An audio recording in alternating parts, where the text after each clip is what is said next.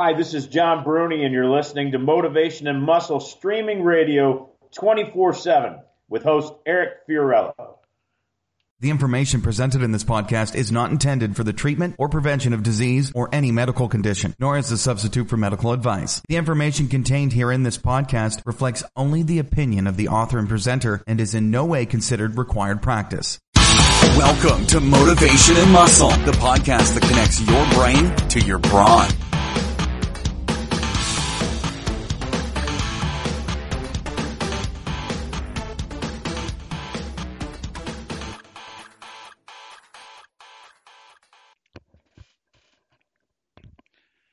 Hi, this is Eric Fiorillo, and I want to welcome you to Motivation and Muscle Streaming Radio 24/7. Today, if you can believe it, is the 23rd of August, 2019. And before we get started, stand up, take a deep breath through your nose, out through your mouth, and repeat after me. I am a winner. I am a champion. I am unstoppable. I am a genius. I am a multimillionaire. Whatever you want to put to I am, and you say it for a minimum of 21 days, it will start to change your mind physiology as I say it. You will rewire and refire. And I'm doing some magnificent things right now with this. I'm learning so many things right now. I can't even go into it. But there are no I can'ts in this. It's how do we do it, or how can I? When you pose the how can I, you're going to get an answer.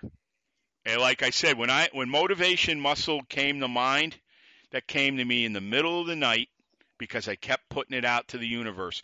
What am I going to call my podcast show? I think it was a day or two. I'm not kidding you. It was like somebody hit me right in the head, woke me right up. I always have a small recorder or a notebook with a pen right on my nightstand. Very small. Doesn't take up any room because my clock's on it. I wrote it down, I fell right back to sleep, and that's how we got created. So that's the way you do things. Also, too, I'm not going to go into any of the investment or anything because until I start seeing some in here, there's no need to talk about it. You know it costs a lot to run the show. Anything you like to invest in is greatly appreciated. Also, too, go out to motivationmuscle.com/category/podcast. We've got the great Kara Shaw on coming in here momentarily. Go out and look at all the shows Kara and I have done, and we'll be doing many, many more down the road because she, among many people here, are very vital. As I say, they're big spokes in my big wheel here, and that's how we run everything because they're quality people that actually do what they talk about. If you listen to a lot of these shows and these experts out here, I guarantee you, I bet probably 95%, maybe more, don't do anything like we do. And that's how you learn because she and I and so many people are out doing and learning and making failures and making mistakes. But that is the way you become great. Believe me, don't be afraid to fail. It's that good. Also, too, go out to motivationmuscle.com/ we don't want to go out there. Go out to my, what do I want to call it? My MailChimp channel. You can get the newsletter. All you got to do is sign up through M&M. Goes right out to MailChimp, and you'll be on the list where you know how much content I put out on the blog and on M&M. Because we're coming up to our 5th anniversary, the end of September. I'm thinking and planning some people, and I'd like to do maybe groups of even 2 and 3 with me. Maybe people don't even know each other, but it'd be a lot of fun if we can rotate time and everything because, you know, a lot of people are working during the day, and then we got to find out the nights and what I'm doing and all that. But I'd like to get a few shows on. It'd be a lot of fun.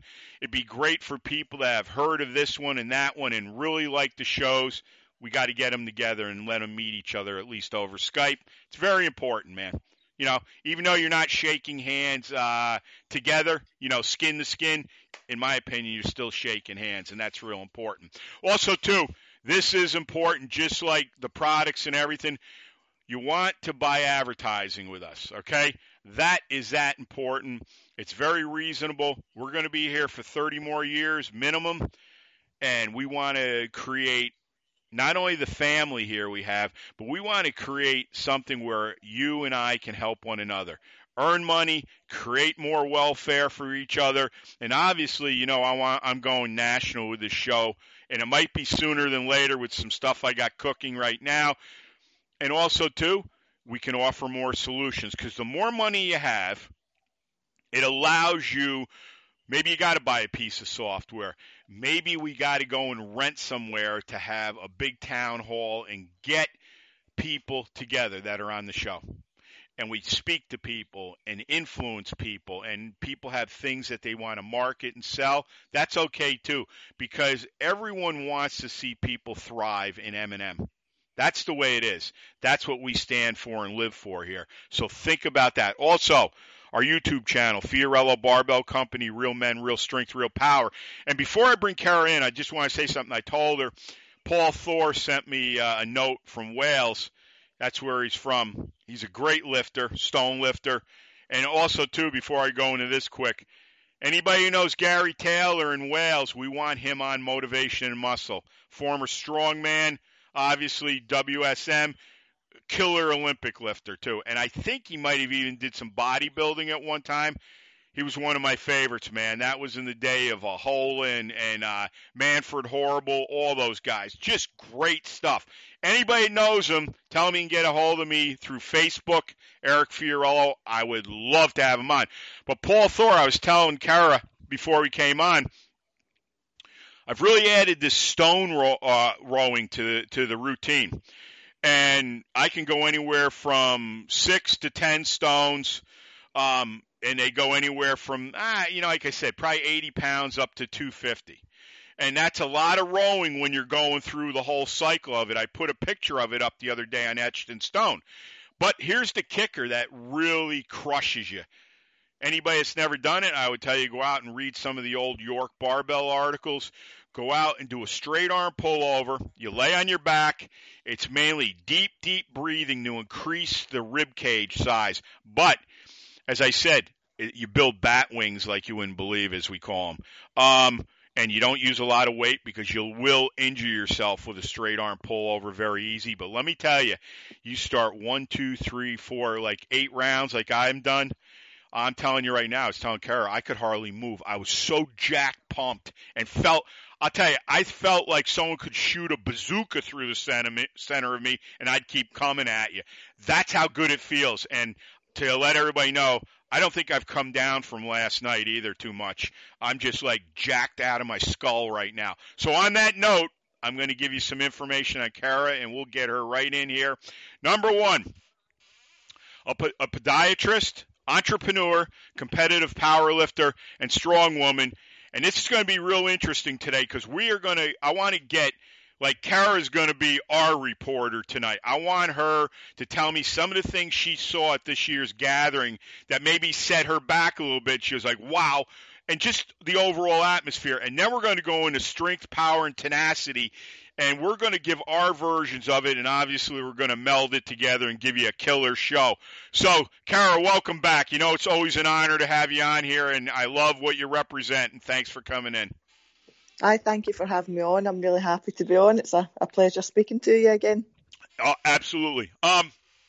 Give out any websites, anything you got coming up, and then we'll get right into the gathering, if you would, please. All right. I'm actually going to do a shout-out to one of my friends, Shinty. I'm going to do, rather than a website or, like, anyone that's, like, my gym and things like that. She's a strong girl, and she's currently just went through an injury and coming back into powerlifting, and without this girl, like, she's a total inspiration. Without this girl, like, honestly, she just keeps me going, so she does, and she helps me through so much. So I just wanted to give a wee shout out to her. Yeah, no problem. That's all right. What else? You got anything else? I don't really think so, no. Okay. Hey, you know who we had on? I don't know if you ever met her. Have you ever met Kiki Johnson from Norway? No, I haven't, mate. I've got her on my Facebook, so I get to see, like, things she's posting and things like that. So she's on my Facebook. You love her, man. I'm telling you, what a blast she was. It was so good, man. All right. I'm very anxious to hear it from you. the gathering. It was bigger than ever. I know that. We know it was quite noisy. What did you see? Did anything or many things grab you? What did you get out of the gathering this year, Kara? Well, the gathering this year, obviously the games was a big part of it. It was actually nice to see that. Mm-hmm. So it was more like a kind of Donald Dinnie Games Day. Yep. Where obviously it's all about stone lifting. There was all different types of stones there. Charlie's Stones being there as well, that being part of the main event. So it was actually good to sit and see that all happening, as I say. And then Charlie's Stones, they were really busy as well. Yeah. The amount of folk that are actually just coming to these things now to try Charlie's Stones, they're becoming such a big thing. So yeah, it was really, really good to see. And then obviously Donna Moore was there. Yep. She lifted the Dinnies. She done 7 of Charlie's Stones. Yeah, it was really, really good. And then Jack was there as well. Like, I absolutely love Jack Shanks. He is just the loveliest man ever. I just love him so much. Him and Joyce are just so, so nice. So it was good. It was such a good gathering this year. I really enjoyed it. No. I had my niece there as well. So she really enjoyed it as well. Yeah. So it was good. Well, that's good stuff, too, that you're bringing your niece with you. And we know... Charlie was on, I think, 2 weeks ago, and we really got into Ardblair Stones more than ever. And one of the things, you and I have talked about this, obviously. Your niece was with you. The whole event, I know, is bigger than ever now, and it'll be bigger and bigger as time goes on. But what's really interesting? I think this is one of the great things about the gathering is this. The Ardblair Stones opens up a pathway for anybody to lift stones, okay? That's real important because you and I both know the stones the gentlemen were lifting, with the different Dinnie movements they were doing. Yeah. Most people couldn't even budge them, roll them, So this is where Charlie and the Ardblair Stones really shine. And I think that you're going to see... with the growing of the gathering, what I hope to see at least is I hope we're going to turn out some new stone lifters at a very young age. We were talking. Yeah, I think so. I mean, I think so because like my niece, like I'm always talking about what I do with my niece. I tell her I do powerlifting. Yep. I talk about the stones, and we done a big tour that weekend. Like we drove away up to John O'Groats because Charlie was at May Games. Okay. So I just thought, stuff it, let's make a big weekend of it. So. I took my niece on a big road trip kind of thing, and every place, like, see, we were passing all the Manhood Stone places because a lot of them were like in Inverness area, and I'm like, that stone's there and this stone's here. So I was talking to her about it. Yeah. And then we got up to the Highland Games, and she's like, I want to get a wee shot of them. So I had her, she got a wee kilt on and things like that. She did a wee tartan skirt, and so I was like, right, you can put up the stones. And then she got the first one up, and she's like, and Kara, I think I can get that second one up. Like I was, nice. I think she was helping us when we were putting everything away. Yeah. And she was like, I tried to lift it and it was coming up. And I was like, right, that's your next aim. And then we went to the Donald Dinnie Day. It was raining. She didn't get a wee shot of the stones. It was raining when we were there. And then we ended up going around kind of talking to people and things. Sure. And then by that time, it was time to go. The games had moved over to the Ardblair Stones. But she's so excited now about stone lifting. And I had took her up to the bridge, and I was showing her where the stones were found because it was it Jack or was it David Webster told us where it was David Webster. Yeah. See, when they were doing the actual walks along the bridge. Yep. That was not last year. Was it the year before? Yep. Was it they done the actual walks across the bridge? Yeah, that was the year before. Yep. Yeah, David Webster actually showed us where he found the stones and things like that. So I was telling her where they were all found, and I was showing her the bridge, and I was like, then I took her actually up to the Dinnie Stones to get a wee feel of them, and we went up onto the truck and she got a wee feel of them, and she was actually really, really interested in it. She kept going, I can't wait to go back and try those stones. And that's she's awesome. So determined to get Charlie's second stone up. Yeah. And she's just, Kayla just absolutely loved it. Well, you know something, you're doing a great thing for her too. And, we talked about Lawrence, and we were talking about my nephew, Danny. I mean, these kids, I just found, he was saying the same thing. If I don't push Danny at all with it. All right. What I do, if they come over, or I go over to my sister's house, I might say to him, hey, you want to go over for a little while and look at some stones? He's never said no to me. And now I know I've got the hook in him. Yeah. You know what but that's it. It's like you plant a seed and you let the flower grow. That's it. You just, yeah. Well, the thing is, too, your niece is seeing your example. And how many times have we talked about this as this? Think about what a young girl or a young boy, it doesn't matter what age, but they're very young and impressionable right now.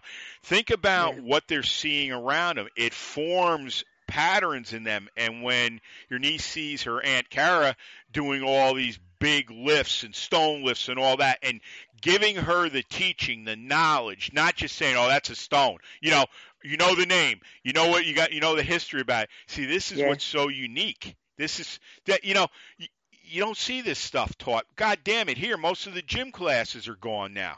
All right? Yeah. You wonder why kids are obese and all they do is sit on a sofa with video games or they got, or all they're doing is texting all the time. Like my niece, Olivia, she is such an awesome girl. And she started playing tennis, and she'll be doing it. She'll be a freshman in high school this year. And she lost her phone, or it broke or whatever. And my mother was saying, I guess she was like pretty upset, like very upset about it. And I said, I understand it, but you see how addictive this shit is? It's addictive. Yeah. It's like they can't. I tell my nieces all the time, and they kind of laugh, but they do it. I say, I'll say like Suzanne, do your uncle a favor and get that phone out of your pocket. Yeah. And and she'll be like, why? And I'm like, because it's putting rays into your organs, and you could end up having, and I don't want to get them all panicked. My sister will go nuts on it. That's it. You don't want to start seeing you can end up with this, you can do that. It's going to kill you. You're going to end up with this disease. Yeah. But it is. It's like I try to turn that into a positive of like, you not need it. Like Kayla, like when she was coming to me that weekend, she's like, honestly, like the things Wayne brought, I was like, bring board games, because we hired a wigwam, because I like to do something different. So we done, when we were up to John O'Groats, we stayed in a wigwam. So I was like, to right at night, we'll play some board games. I was like, what board games you got? So she brought one of her board games. Yeah. And then she's like, I'm going to bring my laptop. And I'm like, why are you bringing that? You won't need it. I'm like, when are you going to use your laptop? And she's like, well, I could think it. I was like, no. Is that your laptop stays? Like, you can bring your board games and we'll play them. And I have to say, like, I better than all her games. She tried to cheat and I still won. Right. But had to teach the hard lesson that, you don't cheat, I'll win. But but the great thing you're doing is you're breaking her off that for a few days. Yeah. Well, that's it. That is it. I say she didn't once. We played her board game. She didn't need her laptop once. Nope. Nope. So and as I say, like, She was paranoid. She's 10 years old and she was paranoid about the travel because we were driving. We left at 8 in the morning and we didn't get to John O'Groats till 6 at night. We did do stop-offs. We were in an abandoned castle and then we went to Loch Ness to find Nessie and things like that. Yep. So she was like, wanted a wee travel pill. I felt like I was drugging her every time I gave her one, but half of one. She was falling asleep for like 2 hours at a time. So she was kind of falling asleep mostly. Yep. Either that or she was just kidding on. She was sleeping because I was telling her all about the history of stones. She's just like, can't be bothered listening to her anymore. I'll just kid on, I'm sleeping. Yeah, I'm going to sleep. Yeah. Nah. So we done that and say she had an absolute ball, so she did. But whenever I take her, it's like she's got a laptop and things like that. If it's anywhere you're going, you're just like, no, you don't need that. Yep. And me and my friend actually done that. My friend's bought me it's a thing called Go Ape. Yep. And it's an obstacle course in trees, and you have to do. We done it was the UK's longest zip wire and things like that. It was the most terrifying thing I've ever done in my life. I hate heights, and you're just dangling with this harness thing that you've put on yourself, and you're like. Yep. Fuck, if that falls, like I'm just like I'm a goner. It was absolutely, it was so terrifying. It's so terrifying. Yep. But you could take your phone onto the obstacle course, but we didn't do it because we didn't have pockets and things. It was a lovely day, and we thought, let's just go do the obstacle course. Yeah. And me and my friend actually said, see to sit there and just enjoy each other's company. Yep. We done the obstacle course. There was no this posing for photos, no videos, nothing like that. We literally went, enjoyed ourselves, had such a good time. And one thing, my friend runs a business as well. She's a podiatrist, but her and her husband have a butcher business. Yep. She says, as soon as she got on into the car, picked up her phone, she's like, Kara, I hated the fact that I was engrossed in my phone.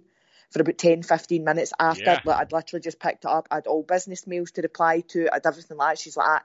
And it literally took all my attention. Yep. She's like, and yeah, we had such a good time in there. And the minute we got on our phone, that was it. Faces on our phones. Yeah. And it is, I think it becomes, it's just that, like, if I lost my phone, I would be totally lost. I would feel like someone had cut off my hands. Yeah. If I lost my phone, I mean, a big part of my work, my business is done through my mobile. Same here. But I spend so much time in social media, and it's actually a thing that I'm stopping to do at night time, because I think you sit roaming through, I can sit for an hour and roam through social media. Yep. And I'm like, do you know, I actually should go back to maybe reading a book, yeah, or watching a documentary, because I've found on Netflix there's a whole load of strength documentaries and things like that. Yep. And it's like, I should actually be starting to do something like that and putting my phone down. Yep. Because I think even as much as children are very addicted to it, adults are too. Sure they are. Well, I'll tell you this. There's a couple things I've been doing. It's like... I keep talking about the reptilian brain and all the cold water therapy I'm doing. Now, when I got done training last night, it was very hot and humid here again. I dumped seven.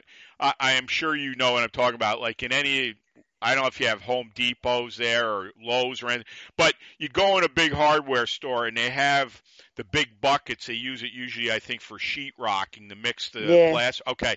So picture that. I had 8 buckets of that filled to the top, dumping over my head. I mean, I was like, stuff that. I was like, but you know what? I'm going to tell you something about cold water. When you're in cold water and it's coming down in the frontal lobe of your brain, so you're standing under the shower like that, and you can rotate back and forth, turn around, whatever. What ends up happening with that, which is very interesting, 2 things. Number one, when the water's cold like that, there's no outside world coming in your head. So if something happened to you yesterday, nothing's going to enter.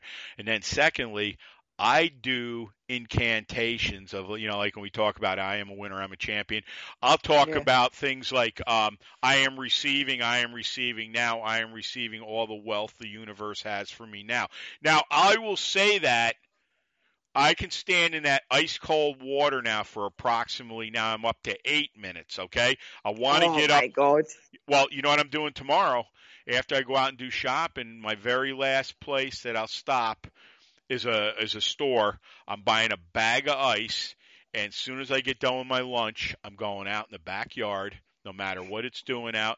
I'm going to sit on the picnic bench, and I'm going to put my feet, submerge them in the cold ice, and see how long I can take it. Well, I'll tell you what, that's crazy. I'll tell you what they used to do in Russia, which was interesting, and I want to do it here. The only thing is, they'd probably call the cops if somebody saw you. but in the winter, right? I'd go in my little sauna. It'd be like a sauna for 2 people. All right. Yeah. So you're sitting there after you lift, you take get down to whatever you're going to get down to, throw it outside, get right in there, sweat it out for a little while, and basically what they used to do is they would have nothing on and roll around in the snow, because it was incredible. They were measuring like immunity. I and hope all you've that. Got a private garden and your neighbors can't see it. You know what? Like I said, the most that's going to happen is I'll have the cops knocking on my door. What are you doing, man? He's streaking out. Yeah, trying to explain that to them. I know. I'm just rolling about naked in my garden. It'll be like okay, like, whenever. It's actually part of strength training, and they'll be absolutely. Like, okay. Well, the thing is, the recovery, and it's not. Look, it's like anything. You got to bear it, because I've said on the show before, Wim Hof is the one that created all this stuff. I want to go to his place in Poland, and I'd like to go next year, where literally you submerge yourself in water that most people would kill them. Literally. So see, I just don't know if I could cope with that. Like, I would stick my toe in, and the rest of me wouldn't go in. I'm kind of like an all or nothing person, so I would need to sit at the side or something and roll it. Just get in there, get right under it. Because if I dip a toe in, I ain't going in there. I've done it before. Like, it's like you go to these places, maybe like a sauna, there's a plunge pool and things like that. I mean, it is so refreshing when you do it. You just grin and bear it, and you just get the balls to do it, and you do it, and you do feel so much better. But I don't know. I've never tried. Like, you see it. I see a lot of folk on my social media doing it. Oh, yeah. Like, they're in a bath of cold water with ice, or they've got a bucket and they're in that. But I think he climbed Mount Everest in a pair of shorts. My God, that's crazy, isn't it? Yeah, you got to go out. It's I think it's either WIM or WM Hoff, H-O-F-F, I think it is. Go out and listen to his videos. I mean, it was a few years back, I think. His immune system is so strong. They injected him with some kind of virus that he should have got very sick. The virus didn't even touch him. My God. Yeah. Well, that's it. I mean, you can kind of program your body. Yeah. To fight against things like that. So, yeah. Yeah. Well, think about this. We all, you and me and everybody else, has a thing called the reptilian brain. You know, when we think of reptilian, think of like the alligators that are still swimming. Anything of that era. The problem is why we can't get down to it is because of all the crap we've accumulated from the outside. Yeah. So when you're rewiring and you're doing all this stuff, it starts killing all the old stuff that was no good. The thing that I found more than anything with this is your subconscious mind doesn't want to let it go. And I've had I told people this before, and they're like, you got to be crazy. And I was like, not really. I've had it where you would start flushing stuff out, and out of nowhere, all these negative things would start coming at you to the point where it seemed like somebody was firing bullets at you. And it's like you thought you were going to fucking lose it, but you didn't, man. You hung out and you got rid of it. And it's just the subconscious mind saying, I'm not going to let you go this easy. So when you're overriding all that stuff, this is what happens. But we could talk about that. It's just awesome stuff. But here's something that is really awesome too: strength, power, and tenacity. Kara, what's your version, whether it's for you, the definition to you, or both? Strength. What's strength to you? Strength. For some people, strength is picking up heavy weights in the gym. And for other folk, it's actually just being able to get out of their bed in the morning. Yep. A strength is, I see a strength as a goal. If you can improve or set a goal for yourself and you complete it, you've improved in your strength, whether it be mental or physical. I'm a great believer. I like to set goals list. I've got a wee list. I'm a list person. I've got like OCD. I totally love having lists. I've got a list for my lists. I love the lists. Yep. And in my phone, I have got a list of goals, and that's improving my strengths. So I've got goals of everything I want to do. As I say, it could be daft things. It's like there's a wee island next that's not far from me, Millport. I want to walk around that. See if I walk around it, that's me ticked another goal. Do you know what I mean? And that's another strength underneath my belt. That's a wee, it's an achievement. Do you know what I mean? And achievements alone make you feel like you're stronger. It makes you feel like you're a better person. It makes you feel like you've improved. So it could be anything. As I say, I think a strength is an individual thing. Yeah. As I say, whether it be mental, whether it be physical, is it just getting your ass to the gym and going for an induction? That's strength alone. Yeah. You made the first step. That is the first step towards you improving. So as long as you're improving and you keep going, that's strength. Well, it's a state of mind to me in a big way. But you know what I want to ask you too? Being a strong woman. Obviously people, I'm sure, with your business and everything you do, but I'm sure people will pick you out of a crowd, correct? I mean, there's got... it's usually the red hair that does it. But what I'm saying... Go ahead. I do that. I work. I train. Yeah, you do. I mean, they probably would, because I do. I'm a wee bit different, and I probably do stand out personality-wise as well as like what I do in my life. Yeah. Well, you're. I can tell without meeting you, you're very outgoing, and you like to talk, and people like to talk. I can talk to a brick wall. but you know what the thing is.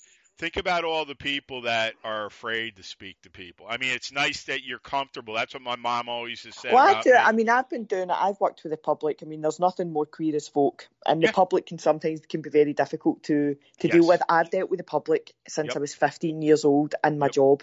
Yep. And, I mean, I have people that come into me that don't really talk, but I will chat away to them, whether it be asking them, so what's for your tea tonight, what you having for your dinner, what do you do at the weekends, what have you any holidays, and I will just continue, even if they're just one word answers, I'll talk to them, and then you'll find the next time they come in, they talk a wee bit more to you, and then you find the next time they come in, they're actually having a wee joke with you.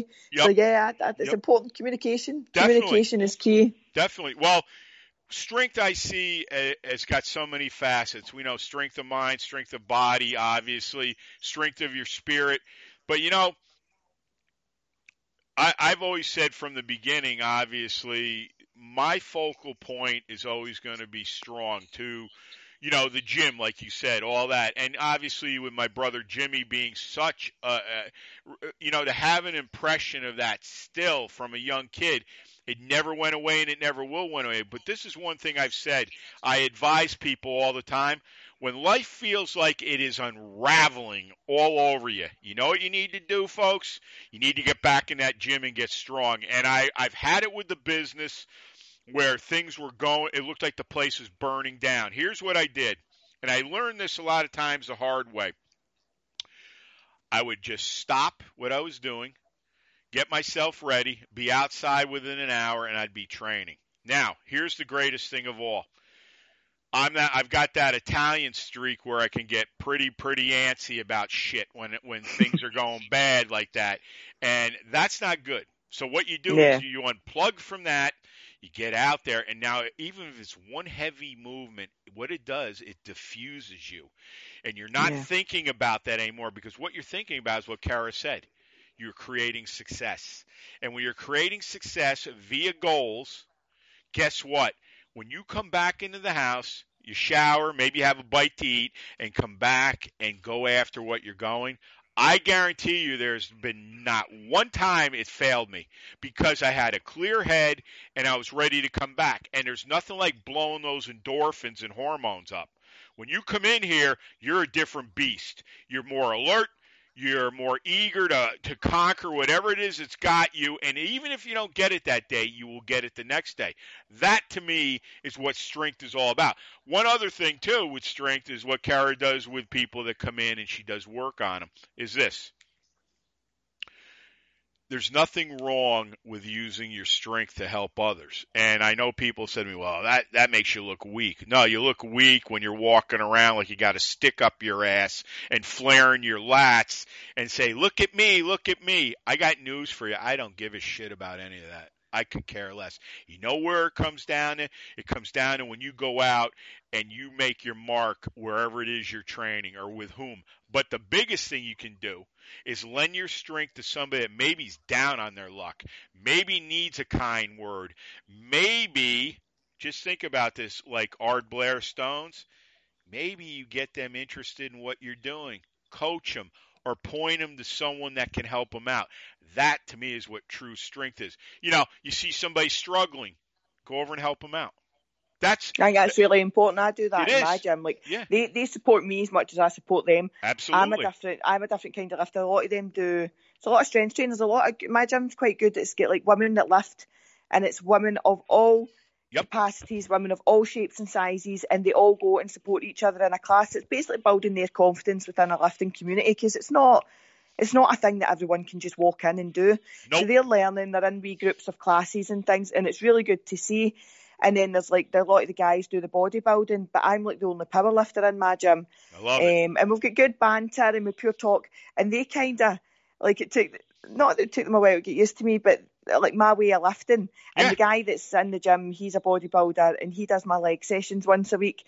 And like, see, like when I'm in the gym and I'm going to do a big lift, they know when I'm going to do a big lift, and they'll be round about you and they shout you on. Yeah, and it really does make a difference. And it's like, one of the guys in the gym, he was doing like rack pulls, and he was like, asked me to film, and I was like, right, come on, I'll shout you on. I'll do it. Like I'm kind of known as a gym bully, but I'm not really a bully if I make them lift more and make them achieve more. That's it's actually like someone that's really there to help you, even though they call me the gym bully. That's so all right.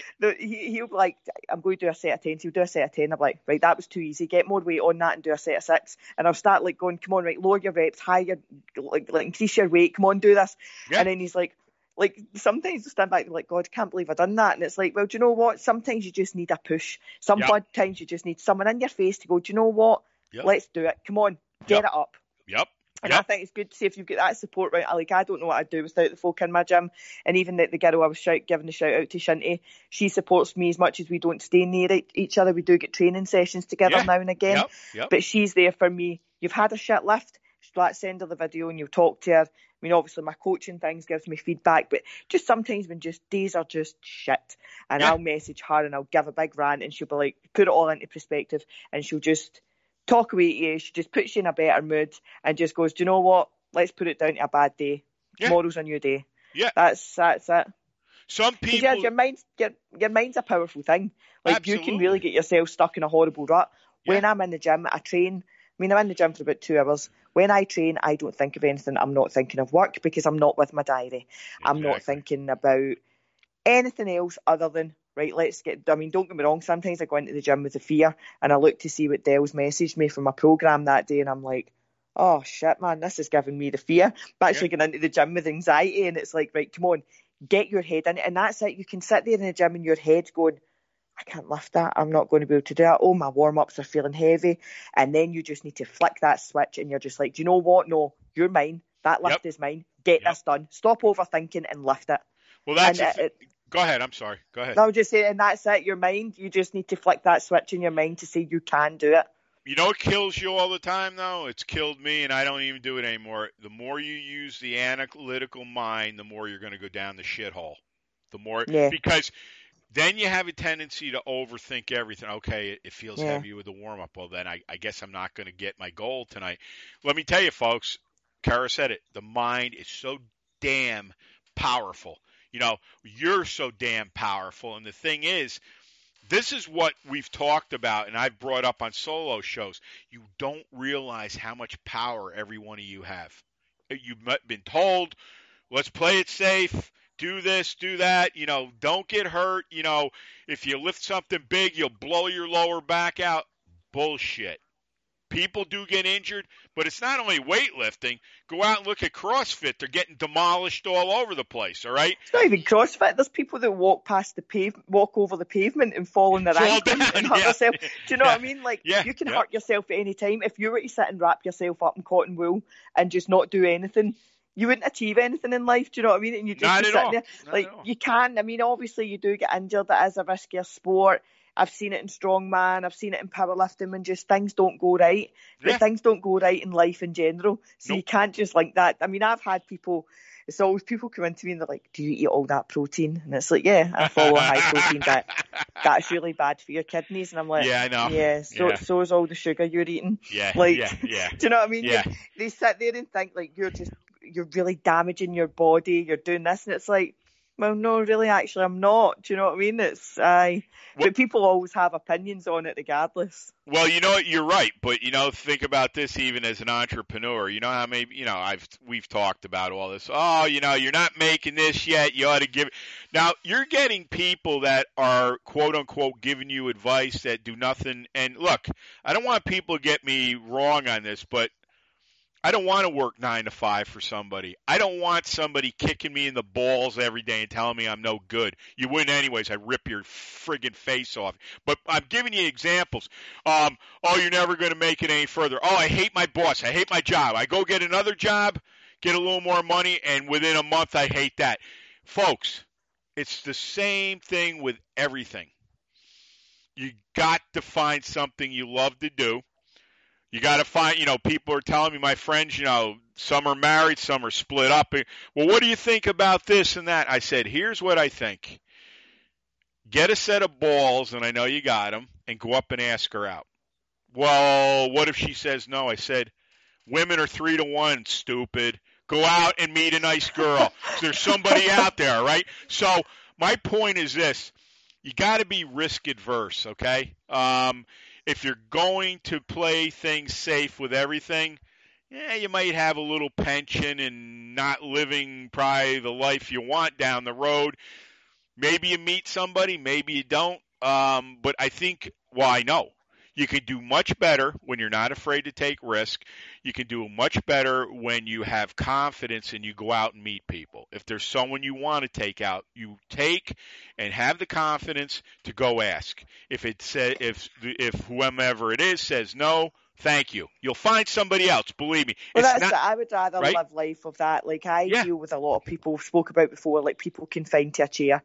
And I mean, a lot of these people I'm dealing with, they're only in their 40s. I mean, they shouldn't be having a life where they can't even walk into their own kitchen and get a drink. I agree. And I would like to think that, because you don't know what's round the corner. You could die tomorrow, you could die tonight, you could end up paralysed for the neck down. You do not know what's going to happen in your life. Your life can get turned upside down at any time. And if I always like to think of, if I ever ended up in a situation like that, I would like to be sitting there going, do you know what? This has happened to me, but I lived. I took risks. Yes. I done that. Yes. I don't regret anything. Nope. I wouldn't like to sit there going, do you know what? I wish I did go to that competition abroad that I was too scared to go to. Or I wish I did go and lift that stone. Or I wish I did train to go and do that. I wouldn't like to sit and think that in my life. But again, I think that's a kind of personality thing as well. Is that the amount of people that have got mind over matter, not everyone's the same. You get people that love to dwell on things and they will sit and look at every negative part in their life. Yep. You get people that do, I mean, everyone gets down. Everyone has a shit time of it and everyone does get down. But there's the people who just go, do you know what? No, this ends here. My life's going to get better. I'm going to do that. Or you know, there'll be someone that feels a lift in the gym, but stuff that, I'm not going back and I'm not doing it and I'm pulling out of that comp and I'm not doing this. I mean, don't get me wrong, me and my friend, that we always sit that. I'll just mess up like, I'm shite. I'm not doing this anymore. I'm going deadlift only and I'm doing this. Yep. But then you get back into the gym and you correct what you've done wrong and you've got that, you feel stronger for it, but then there's other folk that would just walk away from it. So it's just your type of personality. I agree. Over matter. Yep. Well, also too, you cultivate that. The more, you know, the more heavier things you're lifting, the more obstacles you're hitting, the more failures you're having in and out. As I say, when things are going awry, I go right back to the start. And that's the gym, and start lifting heavy and things change. And on that, that's what we were just talking about, the power. Having the power, as I said, all of us have a magnificent power within us. I'm not saying outside of us, folks, so no go. I'm being clear. The power is from in. And when you do things that we talk about, whether it's the weightlifting, whether it's going out and meeting others, whether it's going out and doing business with others, whether it's just going out on your own. And this is one thing I've said to people, and they're like, well, I can't do that. I'm a guy that has never been afraid to go out on his own anywhere, because I'll tell you why. Most people are too hesitant. Well, I don't know, maybe this weekend, or, you know, I don't know, my wife might not like us. Well, okay, then you need to stay home, because I'm going to go and do things. And they'll say to me after, you still went out? I said, yeah. I mean, Kara just said it. If something happens, you want to be able to sit there, hopefully, and it's not for a long time. I lived my life as full as I could. I don't want to leave with regrets. There was a gentleman, I wish I remembered his name. I was listening to his real inspirational stuff one night. And he said, you know what the worst thing is? He says, walk through a cemetery and listen to all the voices saying, I wish I did this. I never want to say that. And that's why that power that you build, that power that you harness, that power that you learn. When we talk about intentions, incantations, all these things that begin to override this outside world that you don't need. You deal with whatever it is, but you stop bringing it into you. When you can do that, you are walking around very powerful. And I got news for you. I know when I feel like that, because I just know when I meet up with people, they'll look at you. Here's why. Because you are giving off an electricity. Did you ever walk up to somebody, and I'll give this right to you, Kara, is this. Have you ever walked up to somebody, male, female, whomever, and you got this good feeling, and you wanted to meet that person? And you realize that they know how to summon power. They walk around with power, whether they look it physically or not, but they have that inner soul, that inner being that says, I can, I am. When you think like that, when you build in the gym, when you build through learning, when you build through teaching, you will have an unstoppable power. But the thing is with so many people, it's the majority of people, what do? They live in a fear atmosphere all the time. You're taught, you're not born with fear, ladies and gentlemen. You're taught fear. Everyone has fears. That's it. You look at children, I mean, the fear, I mean, I've got fear of heights and things like that. See, when I was a child, I used to walk along the 6-foot fence running along it, walking along it, jumping off it, and monkey bars. See, now if I was to do that, I'd be like, oh shit, I think I've got vertigo, I'm going to fall off. Oh no, what if I fall and I hurt myself? Oh no, this isn't safe. And you overthink everything, whereas a child has got a wee free mind. Yep. So it's a thing that's inherited. A thing that I seen when I went up to the May Games, it was the adapted Highland Games for the Help for Heroes. Now, these people, what an inspiration. Like, I got talking to a lot of them at breakfast time. And obviously, they seen me in my kilt and they were, like, asking if I was competing. And I got talking about the stones. And there was, like, ones with amputations. There was ones in wheelchairs. Yep. There was guys, like, their arms weren't working. A lot of the people as well, there's a lot of kind of head injuries and things like that as well with these Help for Hero guys. And honestly, like, I was gobsmacked at the stuff they were doing. There's no such word as can't. No such word. That is even in these guys' dictionary. They were lifting stones. There was a guy with one arm lifting the stones. There was a guy in a wheelchair lifting stones.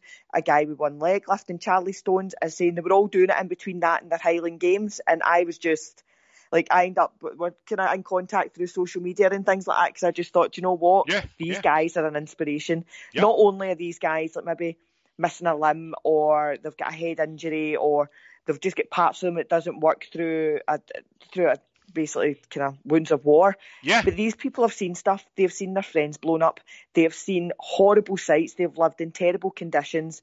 When you look at the post-traumatic stress and things like that and soldiers, and these guys are out in a Highland Games and they're up throwing up stones. And as I say, I got talking to a lot of them and they were saying, like, if they could inspire someone, there might be someone that's went to the Highland Games that day and they're in a wheelchair going, do you know what? That guy can actually do a full Highland Games and I'm sitting here in my chair. What can I do? And I actually think that is just so inspirational and I just love the mentality and everything. I mean, they have honestly been through a really terrible, terrible time of it and it was just so nice to watch. And as I say, like, there was a guy in the wheelchair and he put up 4 of Charlie's Stones and I was just like, wow, this guy, they just, no such word as can't, you just adapt, you do it. And you're like, do you know what? See if these guys can do it. I've got the mentality that I can do it. Mm-hmm. Anything is possible. You just need to set your mind to it. If you sit and say you can't, you'll never do it. No. You look at Eddie Hall. When Eddie Hall pulled his 500-kilo deadlift, he spoke about it, talking about the kind of the psychological side of getting your mind to lift a weight that they're trying to say no man could ever lift. Right. Do you know what I mean? So it's basically psyching yourself up for that. And he had like psychologists and things like that and he had a full team behind him to get his head in that state of this is possible. Yeah. So it is, your mind is a powerful thing. You see folk like kids that get run out over cars and all of a sudden like the mum has the strength to pull the car off the kid. Absolutely. Because it's, do you know, that's your mind. It's mind over matter. You anything is possible. You just need to believe that you can do it. Whether you have stepping stones towards your goal or whether you just get that goal, how you work towards it is how you adapt to work towards it. But no, definitely, you need to set yourself goals. You need to go and do it. You need to take your risks and don't ever sit and say, do you know, I wish I did.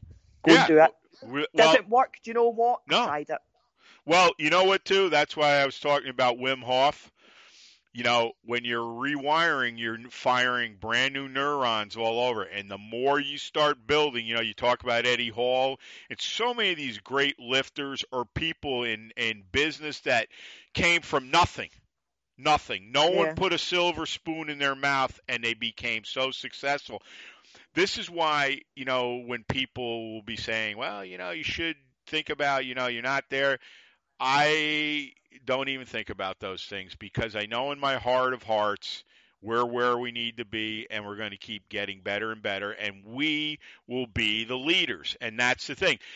That's, you know, that is the hardest thing. You know, when you talk about seeing these disabled athletes, and a friend of mine who's local that's lifted for years, Ned Norton, he's in charge of the Warriors on Wheels chapter here. And we've been talking, and I'd love to get him on with one of the gentlemen or ladies on there. It'd be very interesting to talk to him. He's a local guy, power lifter. And I'll tell you right now, you know, I'm coming from a family, too, of a brother who was disabled. Not mentally, but couldn't move. And I can tell you flat out, I never heard my brother Jimmy complain. and he had a lot to complain about, believe me, you know. And I'm telling you right now, folks, I say this, I've been saying this from the beginning. The dude had a grin from ear to ear. And I used to say to myself, how does he do it? How does he do it? Sitting there watching all of us, cheering everybody. And I'm saying to myself, I couldn't do it. I couldn't sit there and watch that. I'd flip out, man. But yet, what was so unique about him and so many of these athletes, you know, Kara's talking about like Ned with the Warriors, is this. They are a very special breed of people. I don't know what they'd be like if they had, you know, if they were fortunate enough to have the attributes that Kara and I have to be able to do these things. But maybe that's the difference. Maybe something had to happen to them that changed them, that turned them into leaders, that gave people inspiration. You know, when you say, well, I'm sore, I can't train today, or I'm never going to make that goal. Let me tell you something. You watch gentlemen and ladies like this, they'll set you on your ass if you have any feelings at all. And I'm telling you right now, you can change it. You can comment on anything that, and let's get into tenacity, because everything we've been talking about is tenacity. But if you're going to be tenacious in everything you do, you know, you mentioned about with the Ardblair Stones and the disabled men lifting them up there. And you have to have a certain tenacity. I love tenacity, like they'll say, pit bull tenacity. Here, pit bulls have gotten a bad rap. A lot of them are good dogs, et cetera, et cetera. Now, my sister had an American bulldog, and she's got a lab, and he's got pity in him. I've never seen two dogs that had tenacity like them. Not only that, their loyalty, their love, they wanted to be with you. And they're supposedly, oh, these dogs, you know, they're no good. I got news for you, man. Two of the best dogs I've ever met in my life. And obviously my sister's bulldog had to go down 5 years ago now. And, of course, the lab, his name's Hershey. I think he's 5 or 4. He's just an awesome guy. You know, I take care of him when the family goes away. I got to tell you, I watch him like crazy. He's tenacious. Like, I'll just say to him, like, when it's nice out, I have a enclosed front porch, and obviously all the windows he can look at on the first floor. And I always tell him to patrol. It's hilarious, man. He'll go from the front of the porch to the back of the house, and he'll be looking out all the windows. He comes back, and he loves the porch because he's even with the screen. So there's 3 windows that open. And he can look out the screens, and, of course, he's barking like King Kong and everything. But he is so tenacious. He's tenacious when he sees you in the morning, and he'll give you 500 kisses if you let him. Same way before you go to bed. He'll stay right with you. Like, he'll get up on my bed, which I never let any dog on my bed. But him, I do. He had to get, about a month and a half ago, he tore his Achilles tendon, believe it or not. And that is a very expensive operation, but let me tell you, he's worth every dime. And he's almost fully recovered where he can climb stairs and everything. Well, when he was here, I think 3 weeks ago almost, he gets pissed if he doesn't go with me everywhere. And I can't take him everywhere because I can't leave him in the car, and I wouldn't anyways. So I go upstairs to grab a few things because I set up an air mattress because I stay downstairs with him. I know people say, you softy.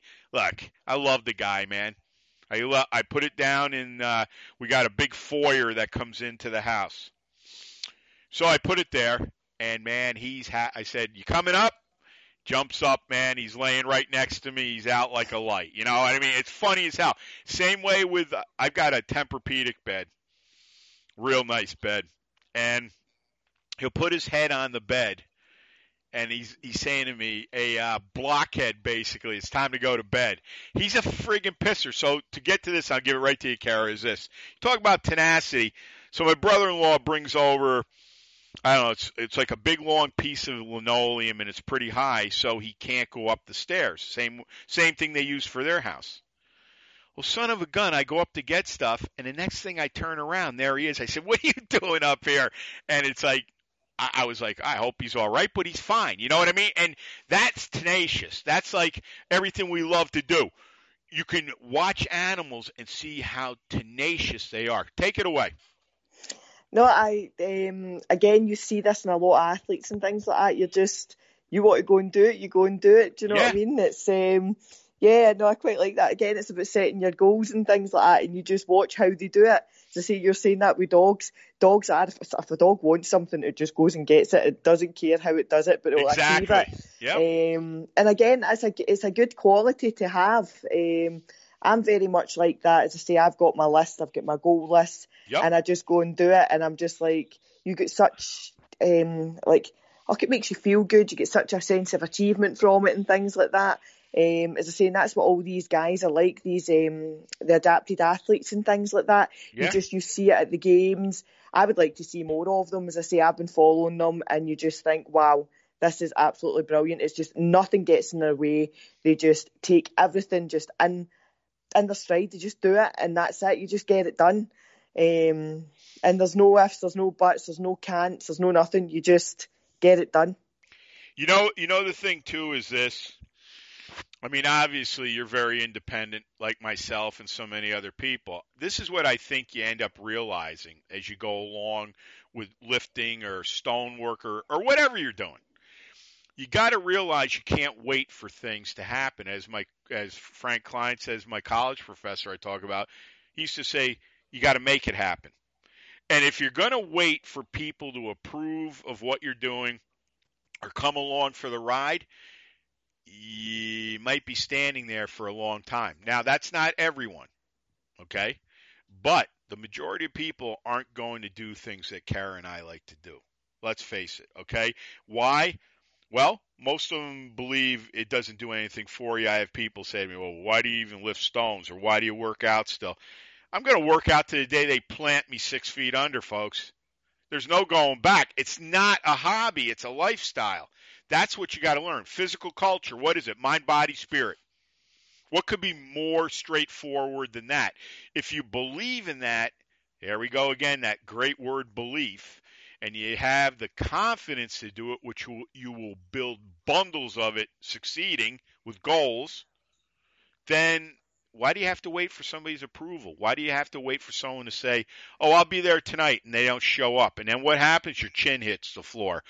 I think it's all to do with your personality as well. Yeah, I do too. Very much, rather than just going, do you know what, let's plan a road trip, let's get it all decided. Rather than doing that, I'd be more like, I'm going on a road trip, who wants to come? Exactly. That's the kind of attitude I think you should have. Very much so when I moved back to Saltcoats and I was back training in a gym alone. Yep. Now, I do enjoy my weight training. It's a big part of my life. It's my me time. I don't sit and watch TV at night. I don't sit and do it. That's my me time. That's my time I enjoy. When I'm at work, I sit and think, I cannot wait to finish work to get into the gym. Tell me about it. That's just my thing. Yep. I enjoy it. And part of me, I'd think, do you know what? Should I leave powerlifting? Should I do it? I mean, I'm all alone. I've not got a team round about me. I'm in a gym that nobody powerlifts in. And I felt quite alone. Yeah. And then part of me is like, well, do you really need anyone? You're the one doing the lifting. There you go. So why do you need someone round about you? Why do you need a team? And to be fair, I actually quite like training myself. I like doing training sessions with other people. Yep. But I do enjoy putting my headphones, seeing my programme and doing my lifts myself. Like, I don't think I would cope well having a training partner. No. Constantly, I enjoy somewhere like someone wants to squat or somebody's at the gym. Like, my wee sister, she joined the gym, she's 19. And she was telling me, she goes and she's like, but I don't really know what I'm doing. I was like, right, I'm going to teach you how to squat and deadlift. Absolutely. I'm going to absolutely annihilate her legs. I actually totally enjoyed that. I was like, right, let's come and do this. Let's do that. And I was teaching her how to squat and I was teaching her how to do things. And that, I really enjoyed doing that.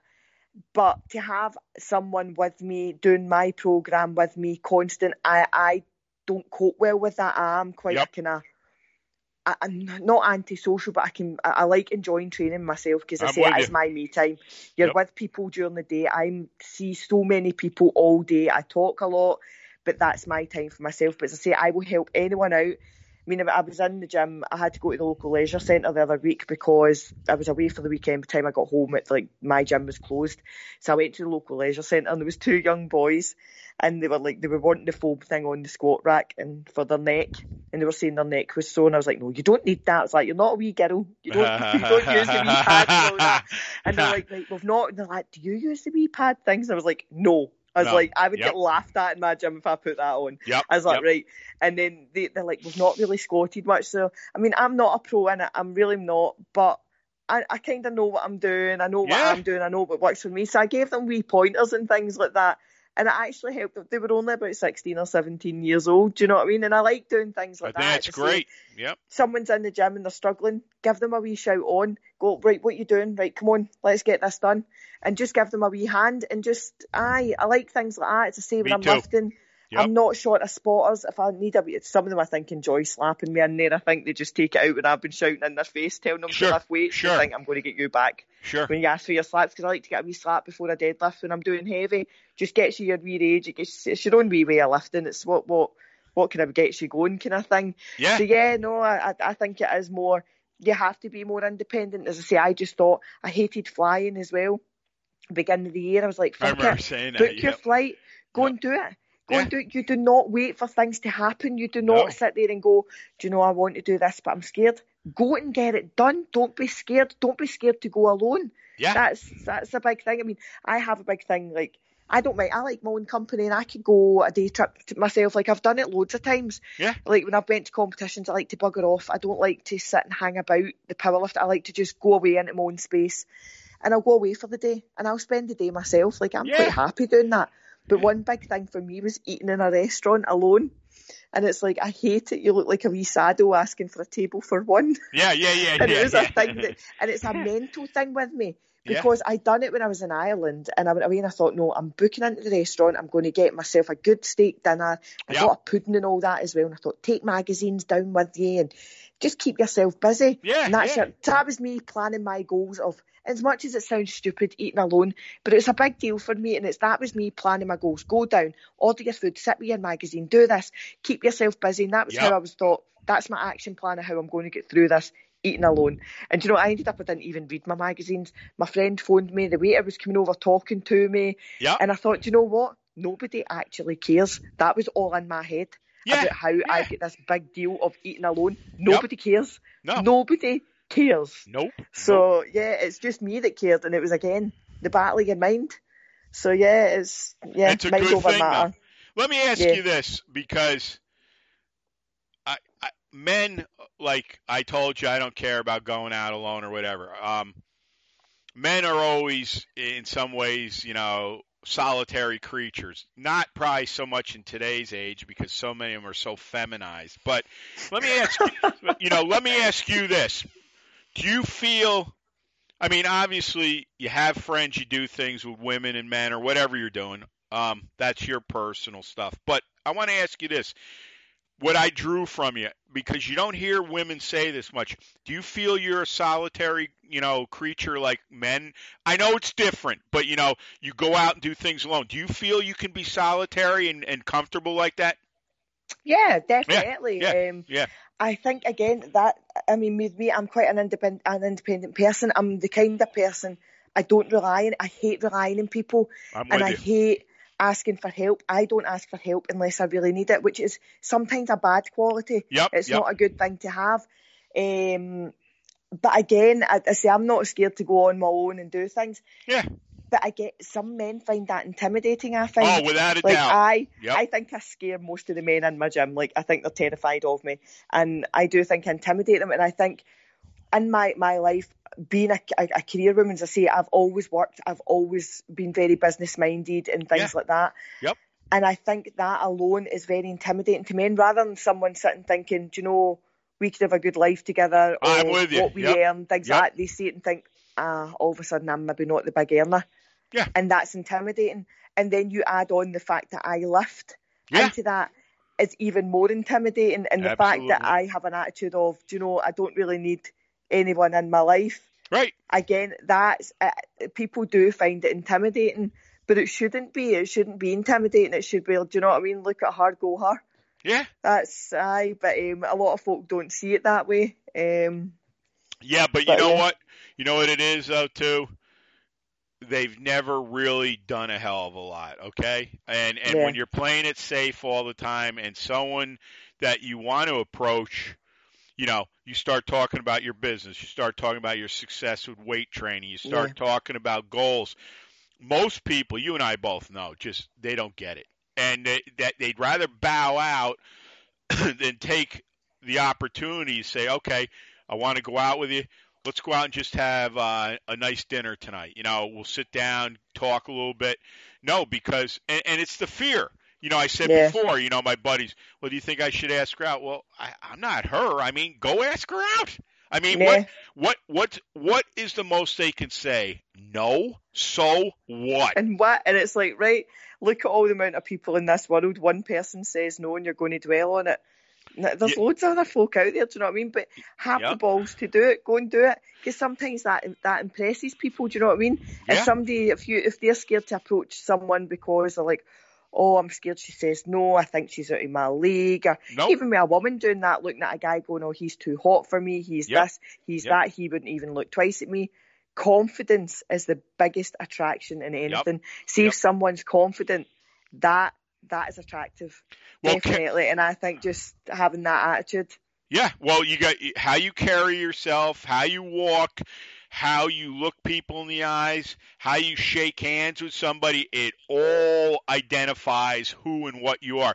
I remember my dad saying to me, and he said it constantly, if you meet someone, introduce yourself first, look them in the eyes, and put your hand out and shake their hand. And he was always like, if they can't look you in the eyes and they feel like their hand is like butter, you better think twice before you do business with them. And look, that's not everyone, I know, but one thing I will not do with anybody if they can't look me in the eyes, because I think there's something not right there then. Do you know what? That is funny that you should say that. My best friend, the girl I was saying who's a podiatrist that owns the butcher business, she's very much like that. She does not trust anyone. She's like, she'll be like, Kara, they couldn't look me in the eye. Like, that's a bad vibe. That is a bad vibe for her. And she certainly would never trust anyone. If you cannot look someone in the eye and have contact like that, no, that's a big no-no for her. Like, she is very much the same as that. You can't look in the eye. No, she doesn't want to do business with you. My father was adamant about that. He said that goes all back to character. We always talk about character. We talked about strength. We talked about power. We talked about tenacity. You know, that is one thing I can honestly say about what we all do here. It will build things in you no school in the world will do. None. No one in this day and age is really teaching things of that, because everybody wants to be vanilla, meaning we don't want anybody to excel. And this isn't everything, but most of the stuff now is all to create this atmosphere where everybody's happy and everybody's, you know, well, he's not better than me or she's not better than me, and no one feel. That's what I love to hear him say. Well, you make people feel bad. Are you kidding me? Are you? The main thing I always say, I want like-minded people with me, and I want people better than me. Why? Because then you have another standard, another couple ladder. That's it. It makes you thrive. I mean, all my friends and things. Yes. I've got a great circle of friends. And they all have the same attitude. It's like anything's impossible. They're positive people. They're very business-minded, thriving to get their goals, everything like that. And like, I surround myself with people like that. Who wants to be around someone that's constantly moping about, depressive, doesn't want to help themselves? And again, as I say, we all have shit times. We all have shit days. But see, if you surround yourself with really good people like that, it definitely makes a big difference in your life. I know I couldn't have got through a lot of things without my friends being round about me, because we all bounce off each other. And that's the important thing. It keeps your spirits up. It gets you out your wee rut. It gives you a new mindset. It gives you just something to focus on. And if you've got the support there, then that's just surround yourself with like-minded people. Yeah, that's everything, because there's going to be times where the bottom is going to drop out, and there's people that really care about you that, like Kara said, are like-minded. They do business. They understand a lot of the stuff you're going through. And I'll tell you right now, one thing I found is, as independent as I am is all the things I like to do. There's one thing, and never make this mistake, folks. Never shut yourself off from the world. And I know people say, well, there's so much shit going on and this and that. You don't have to buy into any of this stuff. But it's a beautiful world out there. There's a lot of nature out there. There's a lot of things to do. You know, we were talking about Iceland before we came on. Absolutely gorgeous. Well, you know, it's this, that, and the other thing. Let me tell you something. You walk up to that sheep pen, you'll cry. Literally almost. You, like I said, on the trip up there, when you see the steeple church, you'll see this big gold cross. And if it's sunny out, it'll be shining like you wouldn't believe, like guiding you like a beacon. You see stuff like that, and you pull up. And if his great ancestor is there, he's a stone carver. You go. I always go and knock on the door. I go to the church first, say a prayer, see if he's home. Then you'll see like the pictures you've seen in Steve Jack's video and other ones where you'll see some of the stone carvings that are up against the wall of the church on the outside. But the thing that's going to catch you right away is the one side of Father Snorri Bjornsson carved out. I swear to God, you'll have a lump in your throat if you have any feelings in heart. It will make you, and as you're walking up seeing it, you'll start seeing the sheep pen. Obviously, when you drove by it, you saw it.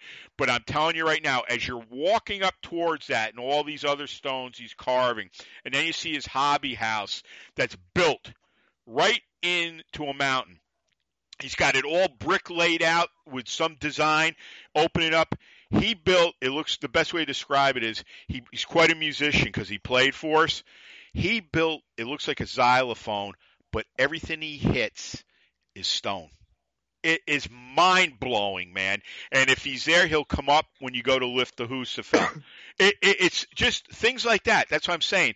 Plug in. People can see that. People can go over to Iceland or even any of the Manhood Stones. They'll look at it and they'll go, yep, it's a stone. Yep. It's a stone in a field. It's a stone at a house. And it's like, no, that's history. That's the amount of people who have travelled to lift that stone, the history that stone's got, why is that stone there, who lifted it before it, what was its purpose. That's what you see. Yep. Do you know what I mean? What clan did it belong to? Yep. Right? What was it? Do you know what I mean? Like, there's a whole load of history. It's not just a stone. It's not. It's just, again, it's your personality, it's your mind, how you process things, how you see it. I mean, I talk a lot to my patients about it, and a lot of them have actually, I recommend the Manhood of the Stones, Old Man of the Stones, sorry, the website. Yeah. And a lot of my patients, like, I tell them, because I'm like, it's a big part of Scottish history and things like that we don't really know about. Yep. And I was like, your original test of strength, like, what did they do before you had gyms? And they're like, actually, yeah, that's quite interesting. Yeah. So then they'll be like, what's that site? And I'll send them the wee link to their site, and they'll go on and look at it, and then they'll come into me and be like, do you know, I actually read that site, that's really interesting, and I can't believe this is like kind of on our doorstep, on our country, and we didn't know about it. You don't even know about it, right? It is, and I talk quite passionately about it, and again, that drags folk in, and they like how I talk so passionately about it, and yes, as I say, if you can talk about it, and you can... the reasons awesome. Of why it's there and the feelings you get when you're there, and you like when I went to find the stones of Old Daly, and they're in the abandoned churchyard, which, disclaimer, I did not break the fence to go in. I was actually supposed to go over to the Isle of Arran, and I was waiting in the queue, and they cancelled the ferry while I was waiting to get queue to get on the ferry. Yep. So I then thought, stuff it, where will I go? Beautiful day, and I took my dogs. I thought, go to Girvan. That's the Manhood Stones that are in Ayrshire. It's in my hometown. It's about 40-minute drive from me, and I sneaked through the fence. Nice. And went into the abbey, and I seen these stones. Yep. They're basically kind of. It's not even chained up. It's a big brass band holding them. And see the feeling when I seen them. I was so excited. I was there myself with my dogs. I'm like, oh my god, I have found the stones. Look at these stones. They're sitting there, and I just got so excited with it, as I say, because of again the history of them and. Like the fact that they're sitting there chained up. It was quite sad as well. Yeah. Well, I think didn't somebody steal them at one time, I thought? No, what had happened is the stones, they'd always been there, and they sit in a similar setting to the Bereaving Stone. It's like an old round abbey, and there's like gravestones and things round about it. But they published an article and the local newspaper about them being mystical stones, at the fact that people can touch them for healing properties and things, because there's all these myths of what the stones were, but when you look into the history of it, they were an original manhood stone of test and strength. But people have throughout the years have said, right, if you touch them and make a wish, or they'll heal you, or things like that. After that article was published, it all of a sudden so happened that they chained them up. And it seems to be linked to that. But I don't know if it's a thing like Ayrshire, they see it as deprived. They think people will go out their way because, like, vandalism's high, crime's high, things like that. And I think it was a thing of a protection thing with them. And that's why they've done it. So there was no reason at all. I mean, if somebody can pick them up, put them in a car and drive away with them, that's what I was going to say, right. Do you know what I mean? I mean, they should be posting that on the internet. It's such an achievement of what they've managed to do with the stone. They've done basically a kind of carry with them. But yeah, I think it was more a precaution thing than anything. It's because smart. It is, but it's sad too that they've had to do that. But they've no reason to do it. Because no one actually threatened to lift them, no one actually took them. It was literally just this article get published, and all of a sudden, they got locked up. Well, before we go, I will say one thing too, because Kara hit it right on the head with the Husafel and the other stones. The first thing I thought of when I went to lift that stone was, whose DNA am I mixing with right now? I know some people have lifted it. I know some people I didn't. But it's very interesting because, in my opinion, that DNA stays there forever. And it's very interesting to think like that. Who was here? Who's coming after me? You know, who's lifted it? Who made it halfway? Who did full Sturker? Let me tell you, you get into things like this, it's only going to get better and better. Kara, give out any information, summarize anything you want. I'll give out my info, and we'll get you set up for next month, please. Yeah, my name's Kara Shaw. You'll find me on Facebook. I'm also on Instagram as Kara the Foot Whisperer. Not a foot fetish. I am a podiatrist. I work with feet, and that is why I'm called the Foot Whisperer. Just had to get that out there. Anyone that wants to contact me, feel free. You can follow me on social media. I'm always posting my lifts and things. And just one thing, set your goals and go and absolutely smash it. Absolutely. This is Motivation Muscle Streaming Radio 24/7.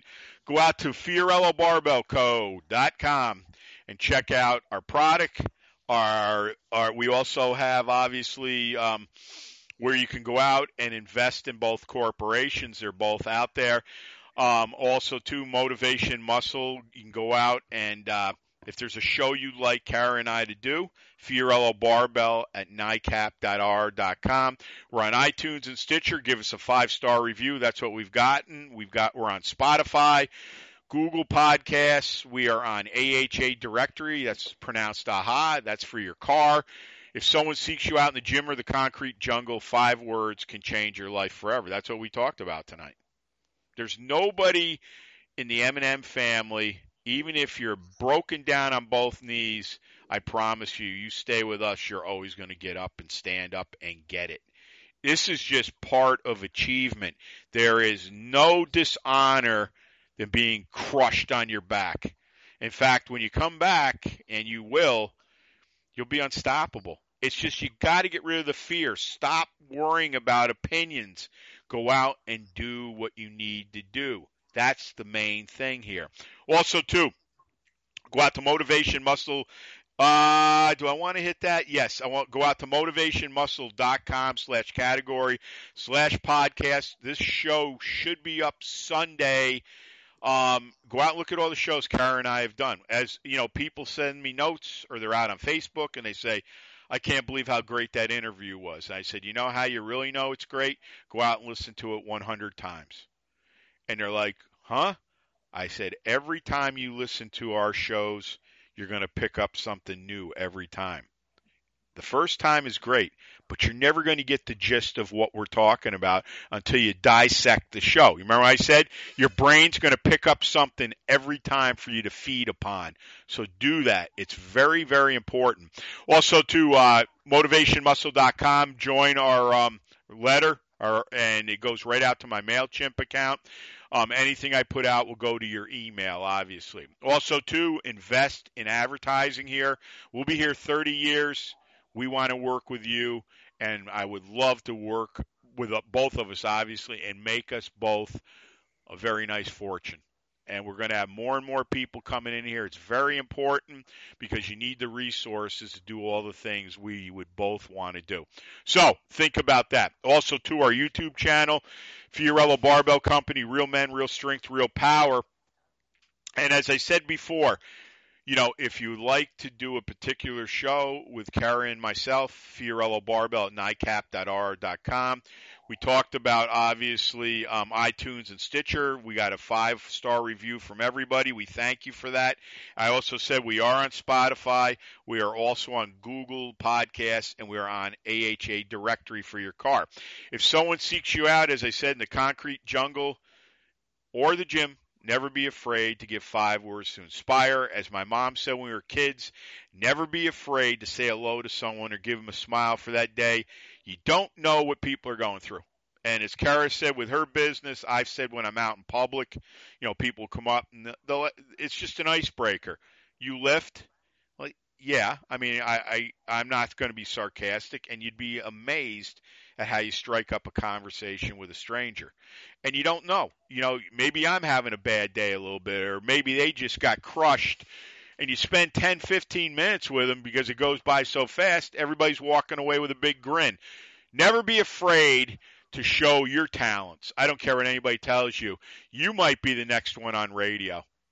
And I mean that. Or you might be the next one to invent something. Don't put yourself down, and don't let others tell you you don't know what you're doing and you can't do it. There are no can'ts here. No can'ts. I can. I must.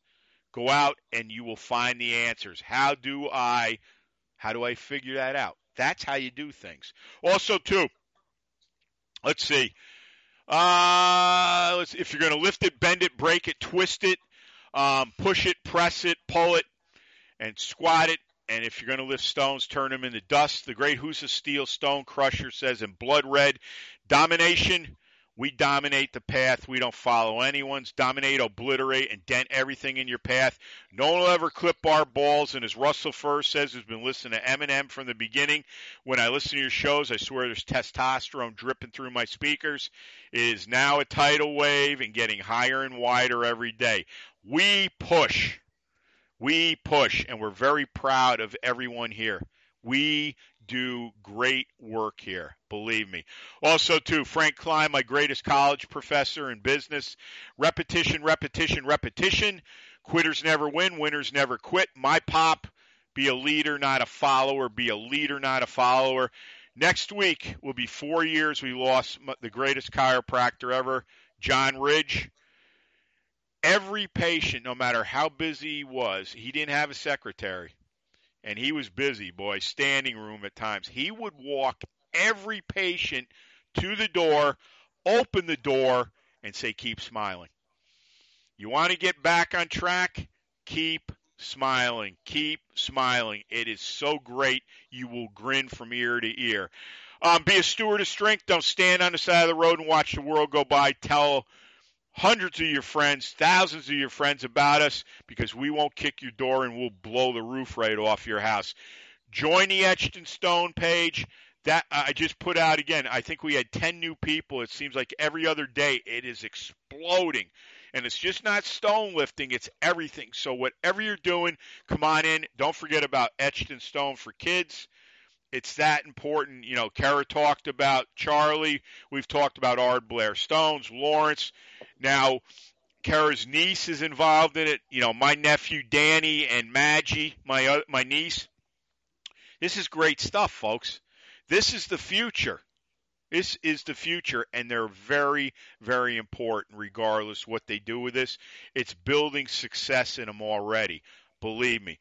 Also, too, Les Brown, you have greatness in you, and we take it 2 steps further. We believe in you, and we got your back. And before I sign off with Kara, I'm going to tell you all this again. You're all winners. You're all champions. You're all unstoppable, and you're all genius, all of you. Kara, it was a great, great show. I'm glad you're on. Obviously, it's always an honor. And we'll resume next month, so thanks for coming in. Perfect. Thank you so much. It was a pleasure being back on. Anytime. So, folks, as I said, this show will be up Sunday. So for Kara Shaw, this is Eric Fiorillo. Remember this, the world's asking something from you. We talked about that. Go out and do it, and you ask too, because the more you can do for somebody, it's going to come back to you tenfold. Have a great weekend, and Kara and I will talk to you soon. Thanks, everyone. Thanks so much for listening to Motivation and Muscle, the podcast that connected your brain to your brawn. We'll see you next time.